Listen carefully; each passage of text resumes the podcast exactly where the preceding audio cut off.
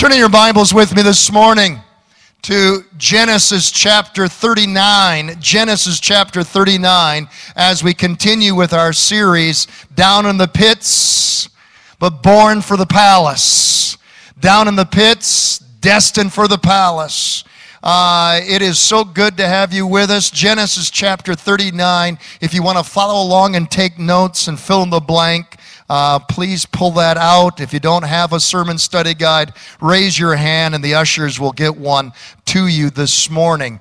Down in the pits, but destined for the palace. 3,500 years ago, 10 shepherd men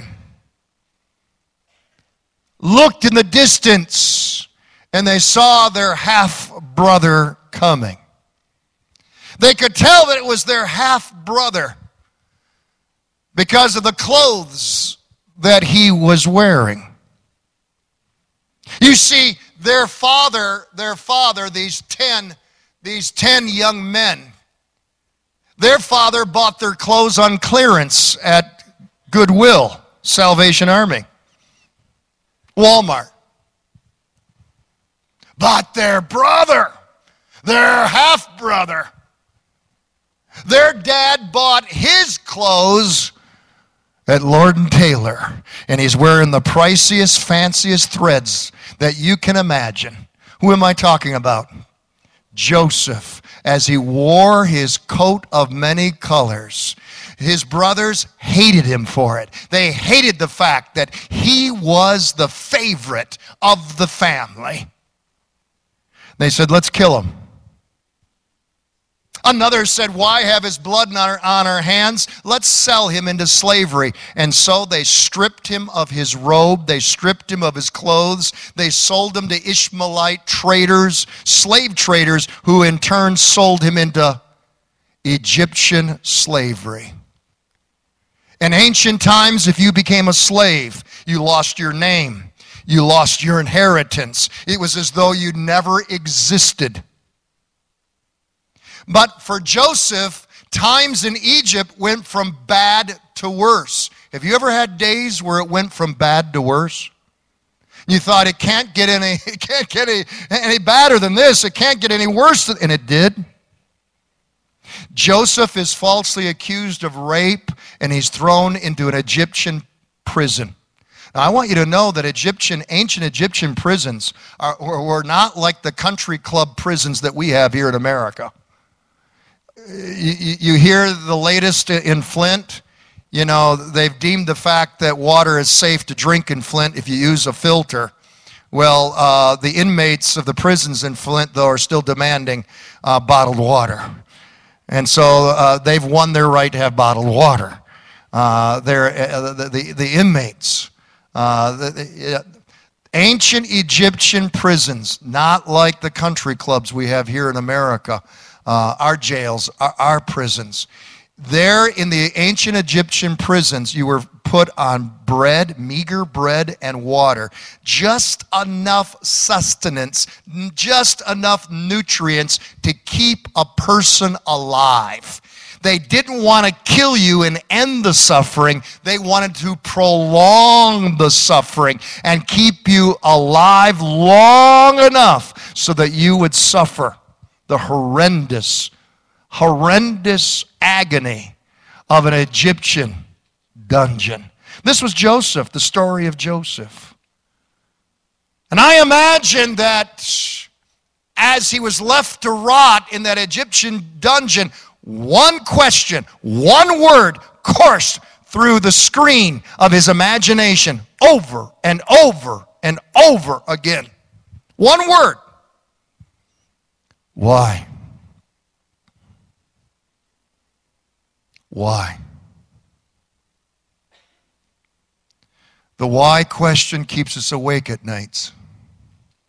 The why question makes us look older than what we really are.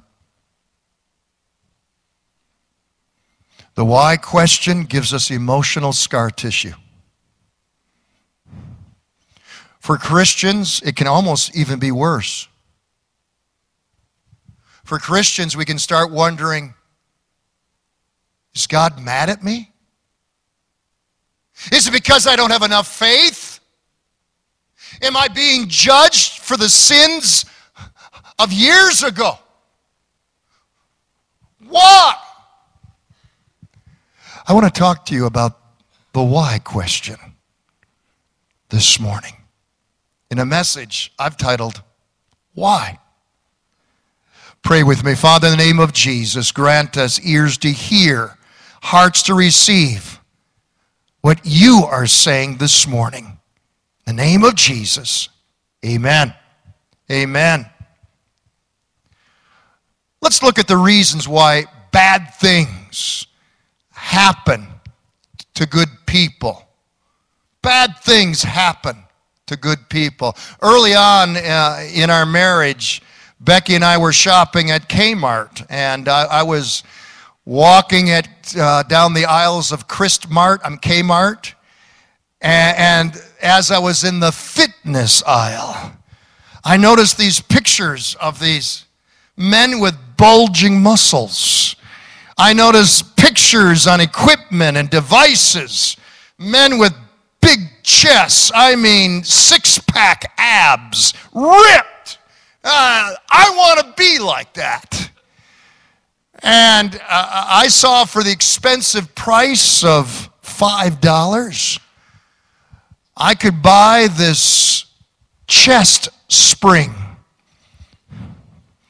that as you pull these springs, it would make me look like Arnold Schwarzenegger of the 80s.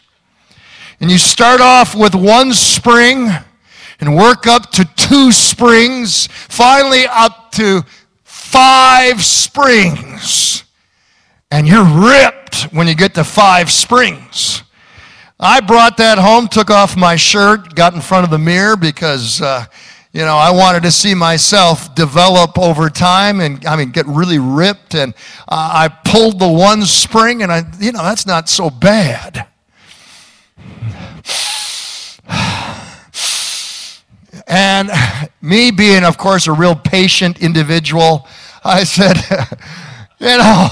this business of one string is going to take a lot of time. I'm going to do five springs right now.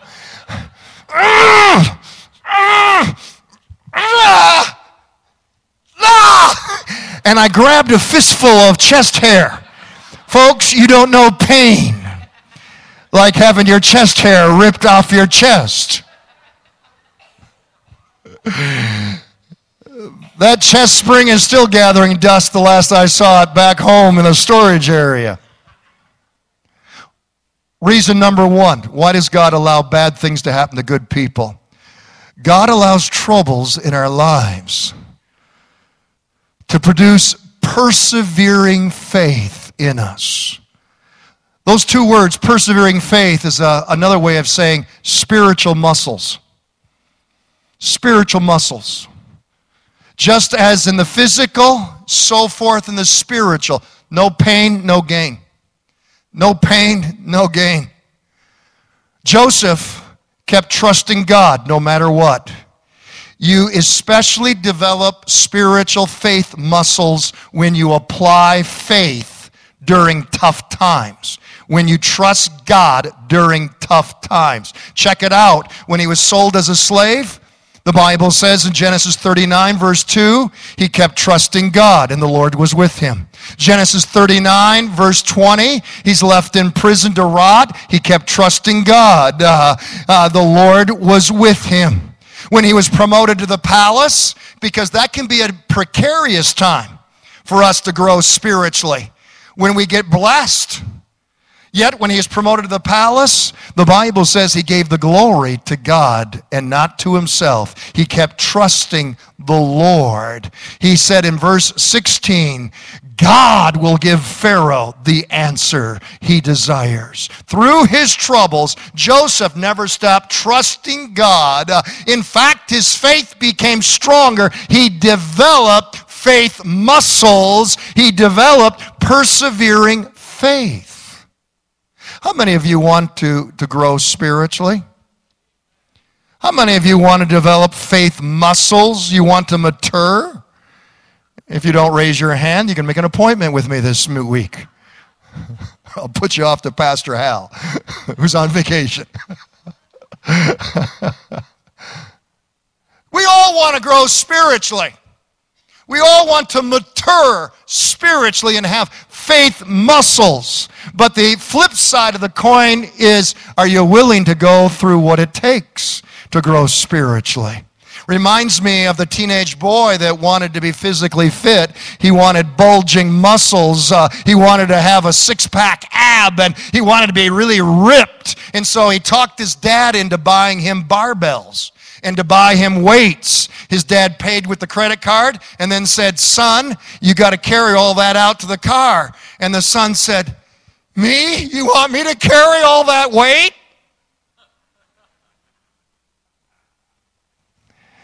We fail to understand that with spiritual muscles comes exercise.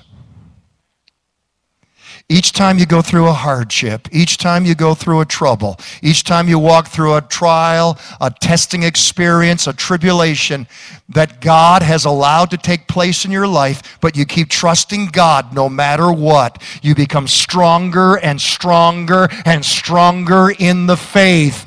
Your faith being tested as gold refined in the fire becomes more and more and more precious to God. This is the reason that the Lord allows these experiences to come into your life. Does the teacher at school despise you when he or she gives you a quiz, a test, an exam? No, they want to make you smarter. Does the coach hate you for making you run laps before and after practice? No, he wants to make you more of a winner. When it comes to the game, when it comes to the contest, he's wanting to develop muscles. She's wanting to develop muscles in you so that you become more effective, more successful in the fight. This is what God is doing in our lives. Hebrews 12, verse 1, let us run with perseverance the race that's been set before us. In this race of faith, God doesn't want sprinters. God is looking for marathon runners. God doesn't want you to put on a short burst of speed and then collapse. God wants to look down from heaven and say, still going, still going. Even though cancer is diagnosed, still going. Financial reversal, still going. Tragedy, death of a loved one, still going. Still trusting me. Disappointment from people, disaster, divorce, desertion, still going. This is the kind of servant, child of God, that the Lord can say, well done, thou good and faithful servant. God allows trials, testing times, tough times to come into our lives also so that we may comfort others. Would you fill in the blank on that one? To comfort others. The Bible says that Joseph comforted those who were in prison with him.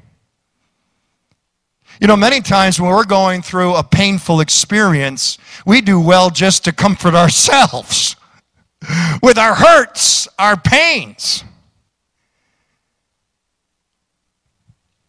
God has designed tough times, down times, to sensitize you to the hurts, the pains, the needs of others. Have you ever discovered that when you go through a surgery, a hospital stay, have you ever discovered that when you go through a very painful experience, it sensitizes you more to the hurts and the needs of others? Conversely, when you're going through promotion, when you're going through blessing, when you're everything's going your way, it's easy to turn a blind eye to the needs of others. But when you have gone through a sorrow, when you've gone through physical pain, when you have gone through the accusations and the hurts caused by others, when you have come face to face with a deep, dark disappointment, it softens your heart. to become more understanding, more empathetic with others. This is what the Bible says. Paul said this in 2 Corinthians. Praise be to the God and Father of our Lord Jesus Christ, the Father of compassion and the God of all comfort, who comforts us in all our troubles so that we can comfort those in any trouble with the comfort we ourselves receive from God. You can say to that one, I've been there. I know what you're going through. This is what the Lord did to me. This is what God spoke into my life. This is how God carried me through the valley. And He'll do the same for you. Thirdly, God allows trials in our lives so we can experience the applause of heaven. The applause of heaven. Listen to what Peter, the apostle, taught. Be truly glad. There's wonderful joy ahead, even though the going is tough for a while down here. Can you be truly joyful when you're going through tough times? Peter says you can. These trials are only to test your faith. There it is again. To see whether or not it is strong and pure. It's being tested as fire tests gold and purifies it. And your faith is far more precious to God than mere gold. So if your faith remains strong, after being tried in the test tube of fiery trials, it will bring you much praise and glory and honor in the day of His return. Would you underscore, highlight, circle that last sentence? When will you receive the applause? When will you receive the adulation? When will you receive the glory? See, God wants to glorify you. When will you receive the honor and the glory? In the day of Christ's return. We're talking about heaven. Heaven. My dear Lakeside family, if I brought up someone up here right now that was healed dramatically, had a miraculous healing from cancer, and we had all been praying, this place would come unglued, you'd stand up, and you'd all be clapping. And rightly so. The Bible says we rejoice with those who rejoice. We weep with those who weep. Rightly so. But can your pastor give you an admonition of thus saith the Lord? Don't get so caught up in the miraculous that you lose the awe of those who keep trusting God no matter what. That you lose the awe of those who keep the faith even when the answer doesn't come, even when the healing doesn't come, even when the miracle doesn't come. They remain unbent and unbowed, and they keep trusting God even in the darkness. It's for those that remain unbent and unbowed in their faith and keep trusting God with a bulldog tenacity. They will not let go of the person and the promises of God, that God has reserved the applause of heaven.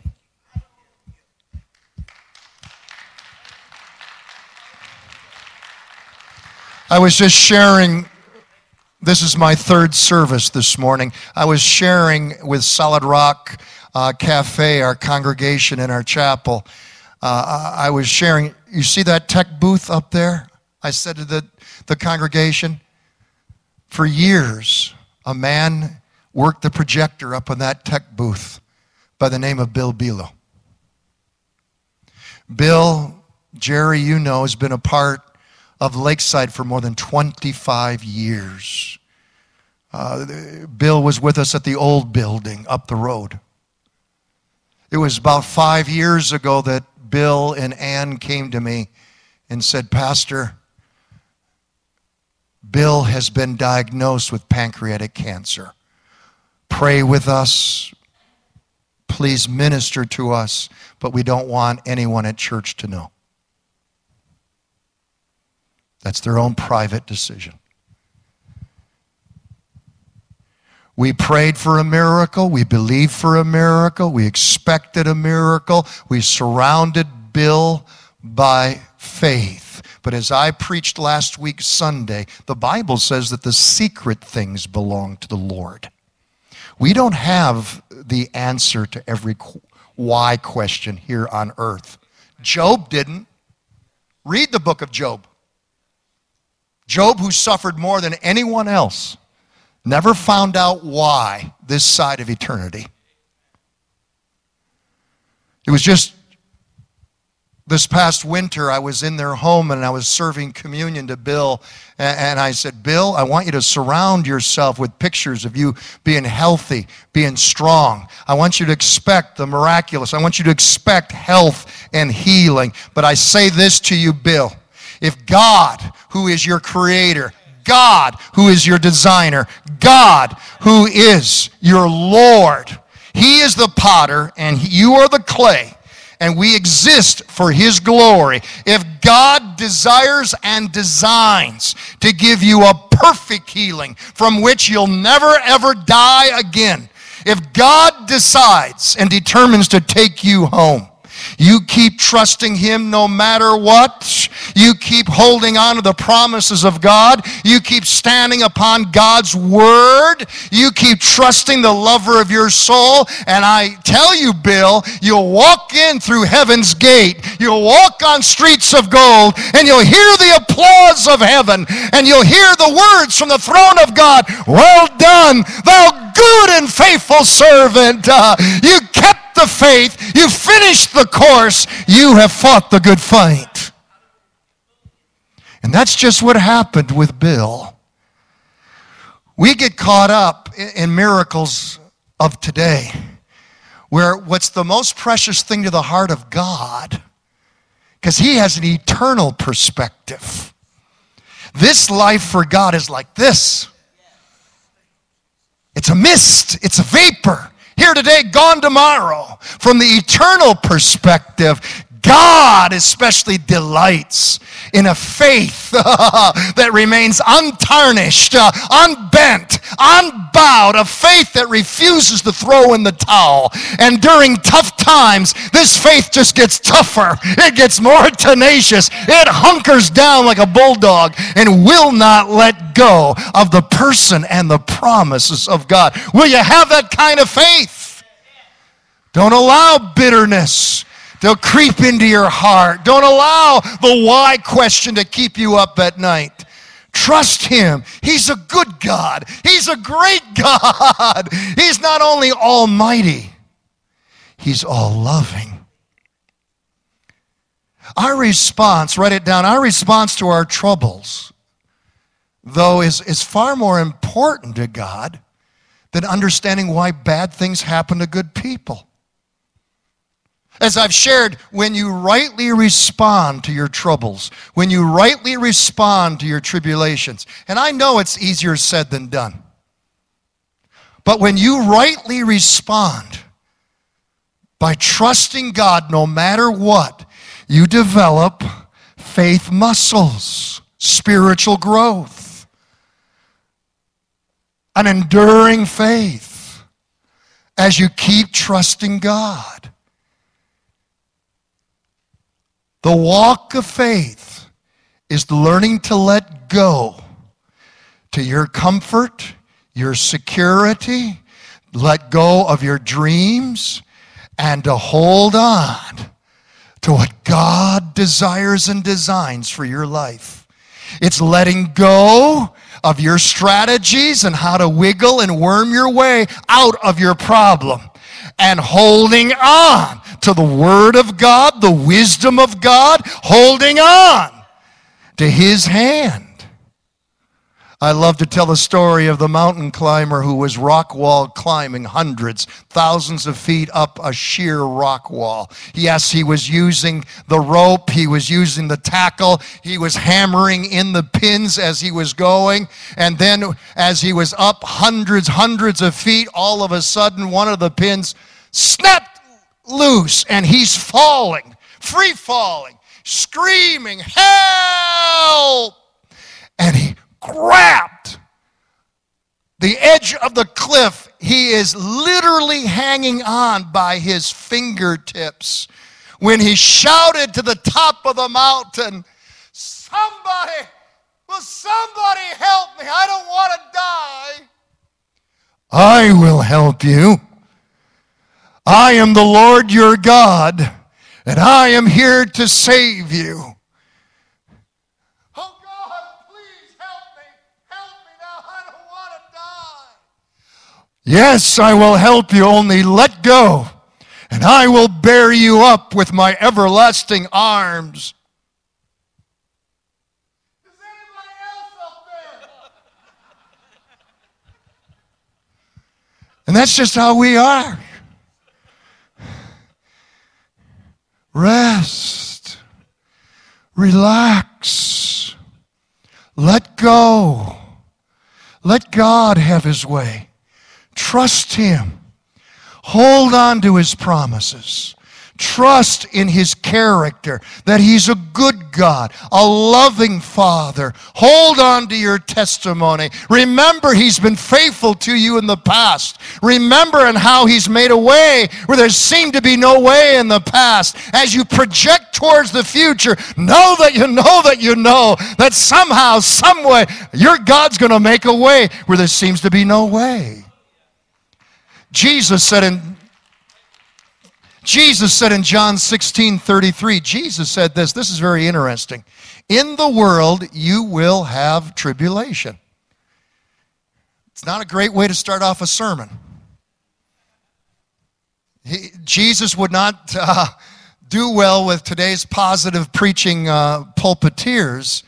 In this world, you will have tribulation. Now listen to what Jesus said next. "Please be positive about it." Is that what he said?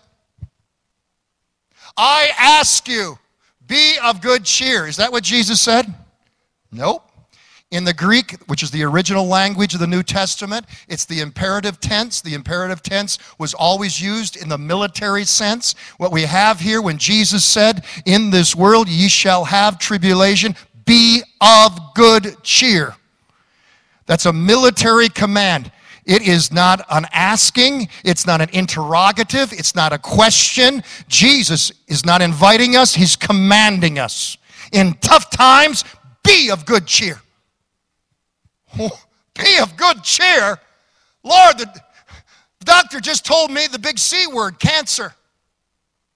Be of good cheer. Lord, my children that I prayed over so much have turned out to be one huge disappointment, and you tell me to be of good cheer? How can you tell me that, Lord? He answers that. "In this world you shall have tribulation, but be of good cheer, for I have overcome the world." You can be of good cheer, Jesus is saying, because he has already won the greatest battle of your life at the cross of Calvary. He has overcome the works of darkness. He has saved you. He has rearranged you. He has bought you a one-way ticket to paradise. He has made a way for you where there seemed to be no way. He can say, "Be of good cheer," because you are a child of God. You are a child of the King. And hallelujah, I've read the end of the book. The end of this book doesn't end in a whimper. It ends in a roar. We win. We're on the winning side. Hallelujah. Amen. Be of good cheer, your God goes before you and behind you. He makes the crooked places straight. He has provided, he is providing, he will provide. If you don't receive your miracle now, you'll receive it then. But somehow, some way, you're going to end up victorious. Now you've got a choice. In this world, you will have tribulation. You are going to run into trouble. It's part of being a human. You have a choice to get better or bitter, to be a winner or a loser. There's no middle ground in this. So you might as well be of good cheer because he has overcome the world. Stop being a whiner and be a winner in the name of Jesus. Responding to life's troubles with God confidence. Write it down. Responding with God confidence moves us from our prison experiences to God's palace destiny for our lives.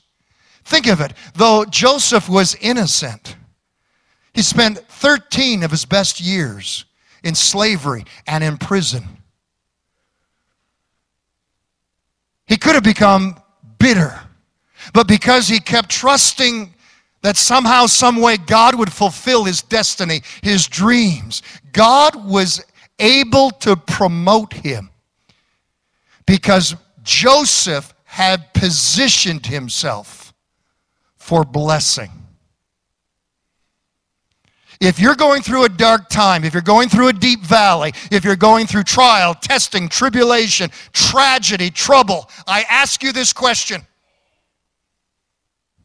Are you positioning yourself for the palace? Are you positioning yourself for promotion? Are you positioning yourself for better times? On July 4th, we're going to go on the lake. I still haven't bought my sailboat yet. I one day want to learn how to sail. I do know this about sailing. I can't control the wind, and neither can you. But I do know this about sailing.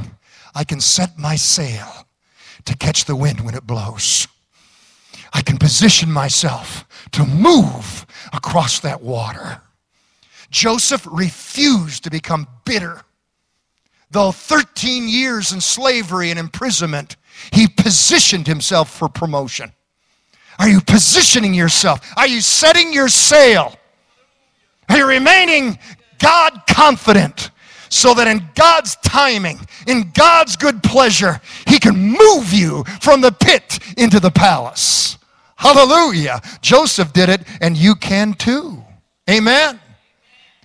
Lastly, no matter the storms of life, recognize God is the captain of your ship. And rest in his control. Rest in his control. After Jacob, their father, had died. This is the end of the Joseph story. If you've ever read the story, you'll note that Joseph, after he went from the prison to the palace, after Joseph became the vice president of Egypt and rescued Egypt from famine, that he also ended up rescuing those same brothers and their families and their children from famine by giving them free food from Egypt's banqueting table. Years later, when Jacob the father died, those 10 brothers who had sold their own brother Joseph into slavery, they came and cringed. They fell before Joseph and they said, "Make us your slaves and don't kill us." Joseph was grieved when he heard those words. And this is what Joseph said to them. "As far as I'm concerned, God turned into good what you meant for evil. For he brought me to this high position I have today so that I could save the lives of many people." Your God is not just all-loving. Your God is almighty, and I don't care what cancer has done to you. I don't care what disease has done to you. I don't care how deeply people have disappointed you and hurt you. I don't care what the forces of hell have done against your life. Our God is so powerful, and his might is so potent. He can turn evil into good. He can take what the enemy thought for disaster and turn it into blessing in your life if you'll just trust him, if you'll just keep walking with him, if you'll keep believing in your God who cannot and will not fail you. We serve such a great God. He's such a good God. What was intended for evil, God can turn into the good. What's your part? I said, what's your part? Your part is let God do the driving. I don't know about you, but if there's anything, I just can't stand. I just can't stand. I just can't stand. I can't stand backseat drivers. Now make sure that the video in the tape is not recording this part right now. There is no worse backseat driver than my mother. Now, if you want to know who controls the home, just walk into somebody's house during TV time and look and see who's holding the remote control. I have the greatest wife in the world. I know I'm going to get negative critical comments because of what I'm about to say. But anytime I enter the room, the great room, and it's TV time, she always hands me the remote control. Wow, what a woman. But if you go to my parents' house, my mother sits in the recliner, my dad sits on the love seat. You go to my parents' house, my mother has all the remote controls. I hope retirement doesn't mean that.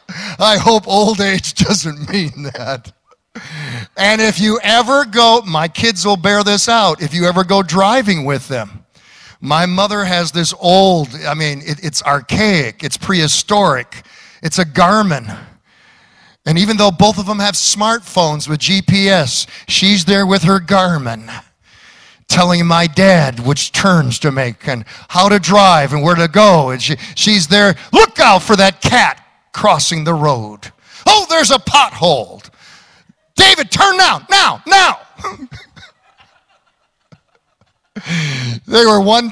My mother using her Garmin, they were one time in the cell phone lot at Tampa's airport. All they had to do was come from the cell phone lot to Area C, and they got lost because of my mother getting directions with her Garmin from the cell phone lot to Terminal C. They ended up going across the bay. A Tampa Bay, 11 miles, where they couldn't turn around. I got to let you out of here. Let God do the driving. He is the captain of your ship. You might be going through a terrible storm, a dark time, a financial reversal. You might be going through a health crisis right now in your life. Let God do the driving. You might have your strategies. You might have your experts. You might have the specialists that want to tell you what to do, how to do it, and when to do it. But I am here today as your spiritual leader and shepherd declaring to you, let God do the driving. He's wiser, He's more powerful, and He's more loving than any power you can ever imagine. And He is for you and not against you. If God be for us, who can be against us? Let God do the driving. And the end result is blessing. It's victory. It's glory. Well done, thou good and faithful servant.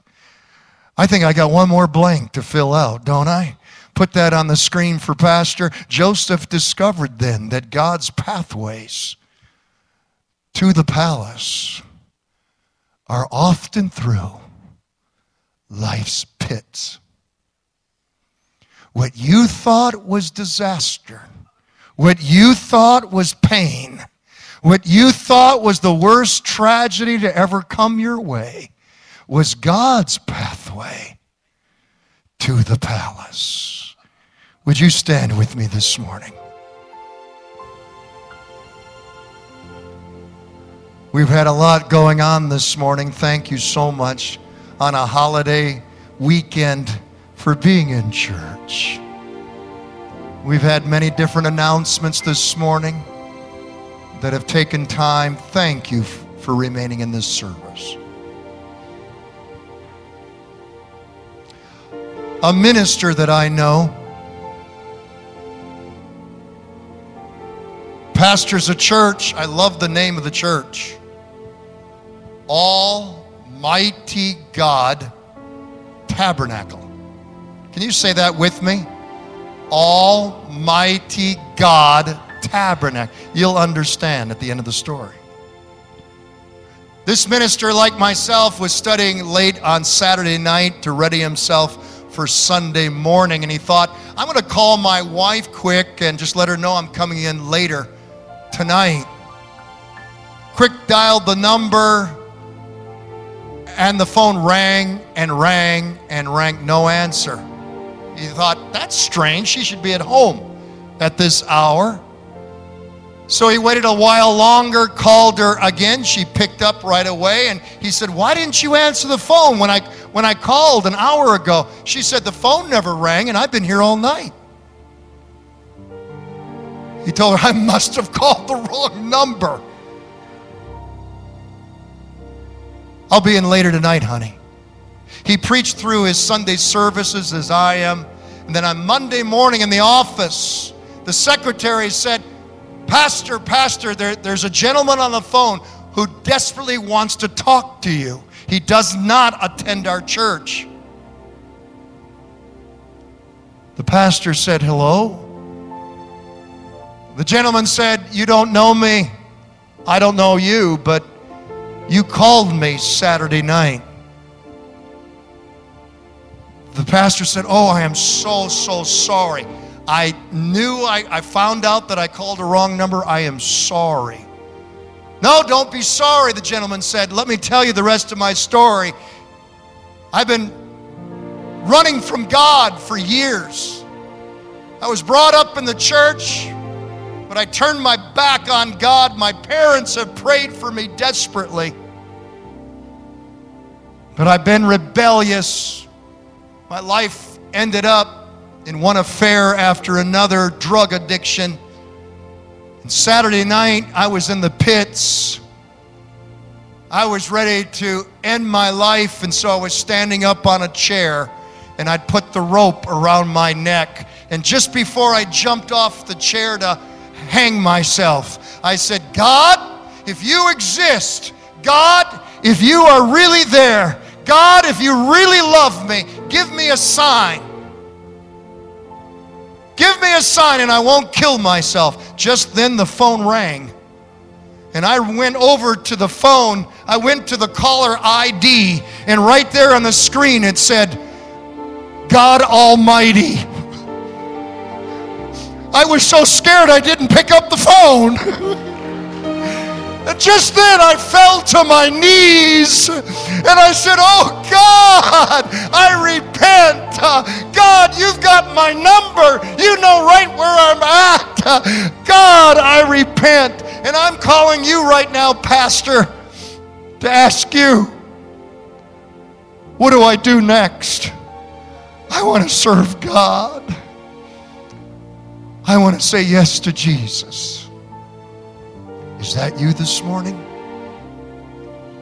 Whether you're a saint or whether you're a sinner, hear the word of the Lord. God's got your number. He knows you better than you know yourself. And He has a destiny for your life. His destiny is not the pits. His destiny is not the prison. His destiny is the best. It's the palace. It's promotion. He loves you. The question is, will you let Him do the driving? Bow your heads with me this morning. Father, in the name of Jesus, as heads are bowed and eyes are closed, Lord, we are here this morning, and we ask for your Holy Spirit even right now to come and wrap your sweet arms of love round about us and call us to yourself. As heads are bowed and eyes are closed here this morning, isn't it time you say yes to Jesus? Isn't it time? God's got your number. He desperately loves you. Even right now, He's calling you to Himself. I'm not asking you to join this church, though I'd love that. I'm asking you to join Jesus. If you're not sure you're right with God and you want to be sure, if you're not certain that heaven is going to be your home and you want to be certain, I'm going to pray a prayer. It's a prayer that'll make you right with God. It's a prayer that will open up the door to heaven. It'll change your life. If you would like to be included in this prayer, if you would like to say yes to Jesus, demonstrate your faith. As heads are bowed and eyes are closed, just lift up your hand right now so that I can see it. If you want to be included in this prayer, God bless you. God bless you. God bless you. How many more this morning? God bless you. God bless you. 5 hands lifted up for Jesus. How many more? Lift it up high. God bless you. 6 hands. God bless you. God bless you. I'm looking up on the balcony. Here on the main floor, you're tired of doing the driving. You're tired of trying to do it your way. You're tired of going in your direction. You're ready to let God do the drive. 7 hands. God bless you. Precious Jesus, keep those hands lifted up high. Christians are praying. Everyone pray this prayer out loud with me, especially you that have lifted your hands. Own this prayer right now. Dear Jesus, I come to you right now, and I declare you are the captain of my ship. You've got my number. You know me better than I know myself. So Lord, I'm going to let you do the driving. I give you control of my life. I make you my leader. But first of all, I make you my Savior. Save me from my sins. I believe you died for me. I believe you rose from the dead with resurrection life. I want that life, Lord. A new life, a changed life. Thank you, Jesus, for hearing me, for changing me, for giving me a home in heaven. I thank you, Jesus, that I am saved.